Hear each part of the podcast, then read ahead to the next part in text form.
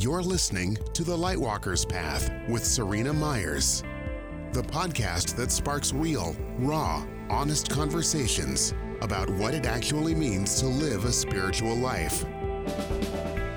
Serena is a sacred soul mentor who guides people to tap into their heart's truth so they can live their lives with purpose on purpose. Welcome to episode 30 of The Lightwalker's Path.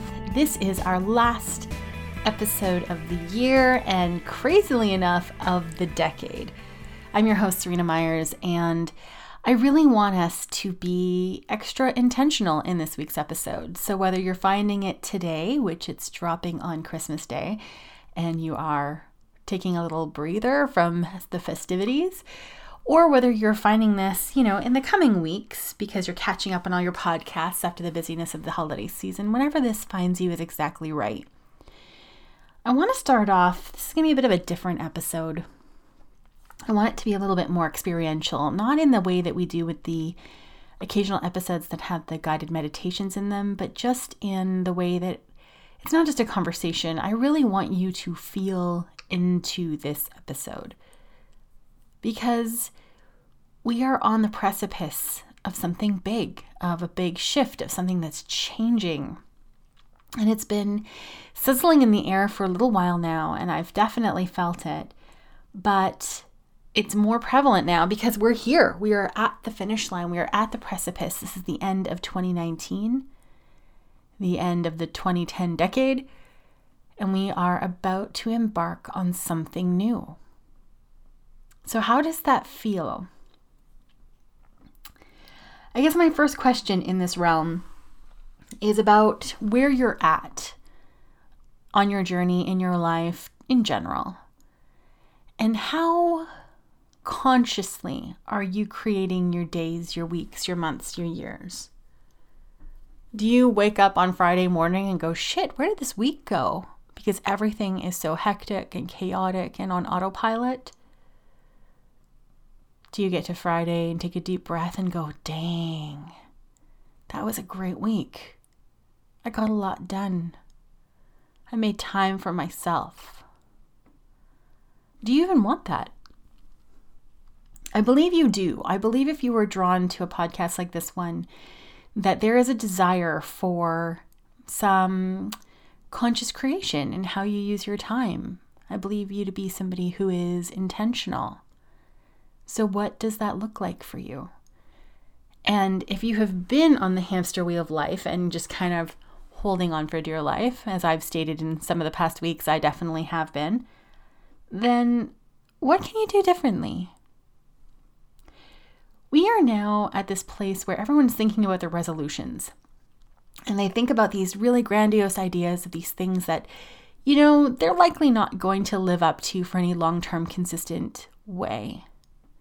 Because just because it's a new year doesn't mean you're suddenly a new person. The whole new year, new you is a marketing tactic, it's not reality. So, when we're in this state where we are reflecting upon the things that worked really well and the places where we were maybe a bit checked out in our lives, we can start to make some decisions about how we want to show up for ourselves and for the people in our lives. And it doesn't have to be over the moon pie in the sky ideas. It doesn't have to be going to the gym every day and eating only organic veggies and starting each day with juicing and whatever.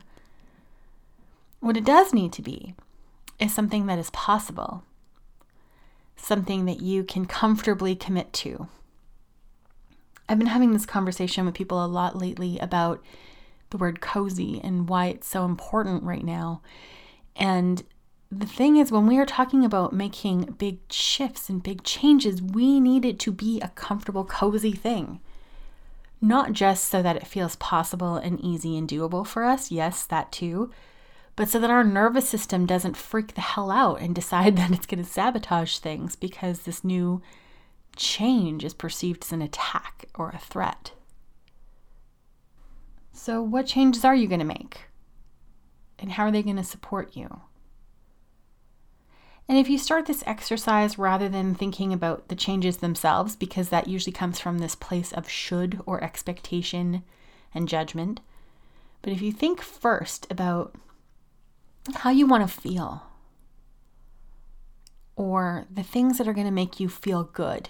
And then you kind of work back from there and you say, okay, great. What are the things in my life that are not feeling good? What are the things that, you know, aren't working? And you start to make your resolutions and your commitments around that.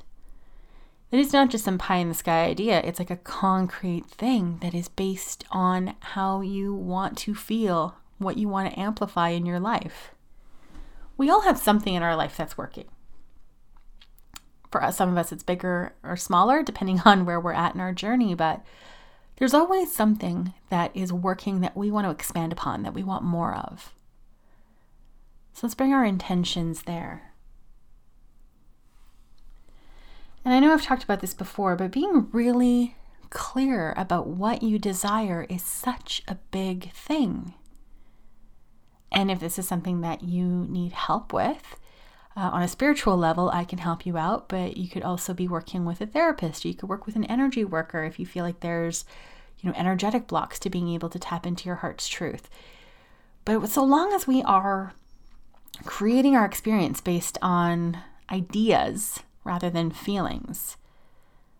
We're still in that place of judgment and expectation and societal, you know, conditioning and all of the shoulds, and we don't want to be shoulding on ourselves. So be with that for a second. Wherever you are, just take a nice big deep breath and ask yourself, what do I want more of in my life? And then follow that up with what do I need to do to get there? And those are the commitments that you want to make to yourself. Those are the things you want to prioritize. My husband and I were jokingly ribbing each other the other day, screaming PYP at each other, prioritize your pleasure. But it is such an important thing. And for me, I always know that I have gotten off track from my own journey when things are way too serious and I'm not having fun anymore. Because I'm naturally somebody who laughs a lot. I'm naturally somebody who has a good time. And when I'm watching like my favorite comedies and I'm not laughing, it means something is up. And I have to PYP. I need to prioritize my pleasure or your pleasure, I guess, in that case. So, what are your signs? How do you know when you've gone off track a little bit and lost your way?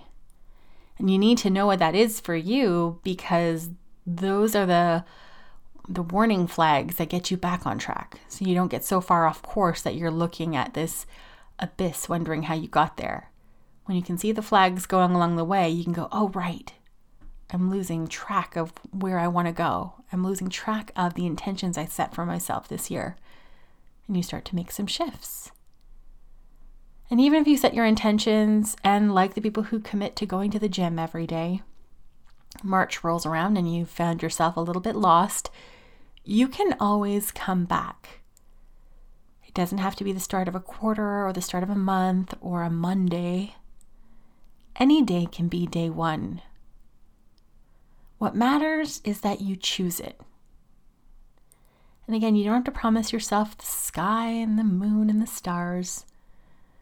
Promise yourself something that is possible, doable, that you can believe is possible for yourself. Make it small and celebrate that win. That matters a whole lot more than big intentions that never get fulfilled. And when you have these intentions, when you know what you want to feel and you know how you're intending to create that experience, what do you do to kind of ground that in for yourself? So, a few weeks ago for me, I started thinking about what I wanted to create more of. And I put together this, it's kind of like a vision board, but it's kind of a living vision board. I had these two cork tiles that were stuck to my wall that I had once upon a time intended to use as a memo board and never did. And so I got to cutting my items out of my magazines and whatever, like you would do with a vision board, and then I pin them up and I get to look at them every day. And then as I start to achieve those things, I can pull them off and put new things on there. So it's this kind of living, breathing experience for me. Not everybody is a vision boarder, but if you are, this is a wonderful time to do it. And if you are somebody who is more community oriented, Call your friends. Everybody pulls their magazines together and works together and does this. Make it celebratory, make it intentional. It's actually a really great way to end the year or to start January. And you want to surround yourself with people who are consciously creating in their lives anyway, because that's going to support and inspire you to do the same. So these are the people. Start the year off right. And when you get to this space where you have these things, it can sometimes be really easy to dismiss the experiences you've had up to that point because you're saying, yeah, okay, that's great, but now what else? So I really want to just take a second here and just have a pause for gratitude. You would not be here right now if not for the people, places, experiences, things that have unfolded this year and this decade. You are the culmination of all of these things. Your resilience has gotten you through the hard stuff. There have been lessons along the way and expansion, and some of the road has been really smooth sailing, and some of it's been super bumpy. And you got here. So, while it's really great to always lean into the what's next, it can also be really intoxicating. It distracts us actually from being present with where we are right now. And it keeps us in that perpetual quest for more, which isn't always the healthiest place to be. So, stopping, especially during this type of a process, taking stock of the good stuff that has happened, and just even bringing awareness to the harder stuff, and just having gratitude just taking a celebratory breath for everything that has taken place. You did it, baby. All of it. And how amazing is that? So, yes, you do want to be intentional. You want to create this new reality. You want to actively participate in co creating with the divine so that you are bringing in the juicy stuff that you want for the upcoming year and the upcoming decade. But don't dismiss everything that's already taken place. There have been plenty of miracles along the way, and each of them deserves a moment and a celebration.